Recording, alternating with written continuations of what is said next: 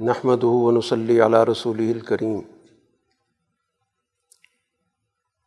میرے عزیز اور محترم دوستوں آپ سب کو ادارہ رحیمیہ علوم قرآنیہ کی طرف سے عید مبارک عید عید الفطر در حقیقت ماہ رمضان کی عبادات کی تکمیل کے بعد ایک پر مسرت موقع کے طور پر منائی جاتی ہے۔ اس عید کا جو سب سے پہلا آغاز ہے، سن دو ہجری میں جب رسول اللہ صلی اللہ علیہ وسلم کی قیادت میں مسلمانوں نے غزوہ بدر میں کامیابی حاصل کی۔ یہ غزوہ بدر ماہ رمضان میں ہوا تھا۔ اس کے بعد یہ پہلی عید تھی جس کو مسلمانوں نے ماہ رمضان کی تکمیل کی خوشی میں اور غزوہ بدر میں غیر معمولی فتح حاصل ہونے کی خوشی میں منایا تھا۔ گویا عید کا تصور ہماری تاریخ میں اس بنیادی تصور کے ساتھ جڑا ہوا ہے کہ دین اسلام اس دنیا میں انسانی معاشرت کا ایک ایسا نظام دیتا ہے کہ جس کے تحت تمام افراد انسانی برابری کے اصول پر ایک دوسرے کے ساتھ رہتے ہیں۔ اور یہی معاشرت غالب کرنا دین کا بنیادی مقصد ہے۔ تو گویا مسلمانوں نے اپنی پہلی فتح حاصل کی اور یوں ان کے لیے یہ عید کا دن دوہری خوشیوں کا باعث بنا۔ تو آج بھی عید کا تصور اگر ہم اسی تاریخی واقعے کے ساتھ جوڑیں گے تو یقیناً عید کی معنویت رسمیت سے نکل جائے گی۔ آج ہماری عید رسمیت کا شکار ہے۔ اس کی بنیادی روح ہمارے پیش نظر نہیں۔ اور خاص طور پر ماہ رمضان میں ہم نے جس عبادت کی تکمیل کی، وہ روزے کی عبادت دنوں کے اندر اور تراویح کی عبادت راتوں کے اندر، یہ دونوں عبادتیں کثیر المقاصد۔ اس کی روحانی، اخلاقی، سماجی بہت سے پہلو ہیں۔ اس عبادت کو تمام مسلمانوں نے بغیر کسی تفریق کے ادا کیا۔ ان عبادات کے ذریعے انسانوں میں جو خود ساختہ قسم کی تقسیمات ہوتی ہیں، وہ سب مٹ جاتی ہیں۔ روزے کے عمل سے ہر صحت مند مسلمان کو گزرنا ہوتا ہے۔ تو یوں ان کے تمام سماجی امتیازات ختم ہو جاتے ہیں۔ پھر نماز کا عمل بذات خود سماجی فاصلوں کو مٹا دیتا ہے۔ سماجی ربط پیدا کرتا ہے۔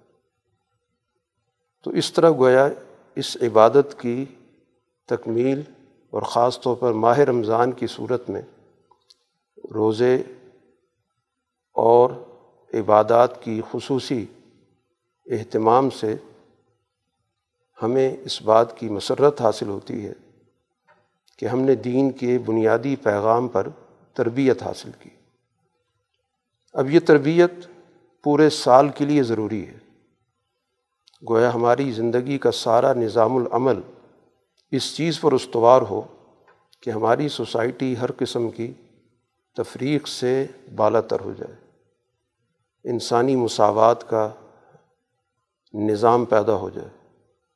معاشرے کے اندر انسانوں کی تقسیم پر مبنی جو سسٹم ہے، نظام ہے، وہ ختم ہو جائے۔ آج عید جن حالات میں ہم منا رہے ہیں، اس میں یقیناً کئی چیلنجز درپیش ہیں، کئی مسائل درپیش ہیں۔ ہمیں ان چیلنجز کا بھی ادراک کرنا ہے۔ اس وقت بظاہر عالم اسلام کہلانے والے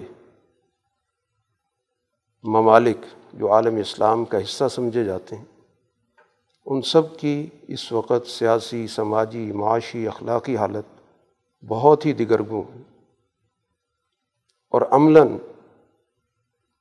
پوری دنیا میں وہ اپنا وقار کھو چکے ہیں، جس کی وجہ سے آئے دن ان کے مختلف حصوں پر بہت سی عالمی سامراجی طاقتوں کی یلغار رہتی ہے۔ تو ضرورت اس چیز کی ہے کہ ہم دین کے بنیادی تصورات کو، ان کی بنیادی تقاضوں کے ساتھ، اس کی روح کے ساتھ اختیار کریں اور دین کے غلبے کے ذریعے معاشرے میں عدل کو، سماجی مساوات کو غالب کرنے کی جد و جہد اختیار کریں۔ اس کے لیے ہمیں اعلیٰ درجے کی علمی شعور کی ضرورت ہے۔ اس کے لیے اپنی صلاحیتوں کو منظم کرنے کی ضرورت ہے۔ اس کے لیے ہمیں ایک بہت ہی اعلیٰ درجے کی اخلاقی تربیت کی ضرورت ہے اور ایک ایسے لاہ عمل کی جس کے نتیجے میں ہم اس قابل ہو جائیں کہ آج کے دور کے تقاضوں کو جانتے ہوئے، سمجھتے ہوئے آگے بڑھنے کا راستہ تلاش کریں۔ تو یقیناً ہماری یہ عید اپنے اس بنیادی تصور کے ساتھ زیادہ بامانہ ہو جائے گی۔ آئیے ہم اس موقع پر اس بات کا عہد کریں کہ ہم نے دین کے بنیادی مقصد کو سمجھنا ہے۔ دین کو جو مختلف قسم کے حوالوں سے چیلنجز درپیش ہیں، ان کو سمجھنا ہے۔ اور پھر ان کے حل کے لیے دین سے ہی رہنمائی لینی۔ تو دین اپنے ماننے والوں کو غالب ہونے کی سوچ دیتا ہے، مغلوبیت سے نکالتا ہے۔ دین بذات خود محفوظ ہے، اس کو کسی تحفظ کی ضرورت نہیں، بلکہ وہ تحفظ فراہم کرتا ہے ان لوگوں کو جو اس کے بنیادی اقدار اور تصورات کو اختیار کر کے اور اس کے معاشرے کو، اس کے نظام کو غالب کرنے کی جد و جہد اختیار کرتے ہیں۔ اللہ تعالیٰ ہمارا حامی و ناصر ہو اور ہم زندگی کے مقاصد کو صحیح طور پر حاصل کر کے دونوں جہانوں کی کامیابی حاصل کریں۔ السلام علیکم ورحمۃ اللہ وبرکاتہ۔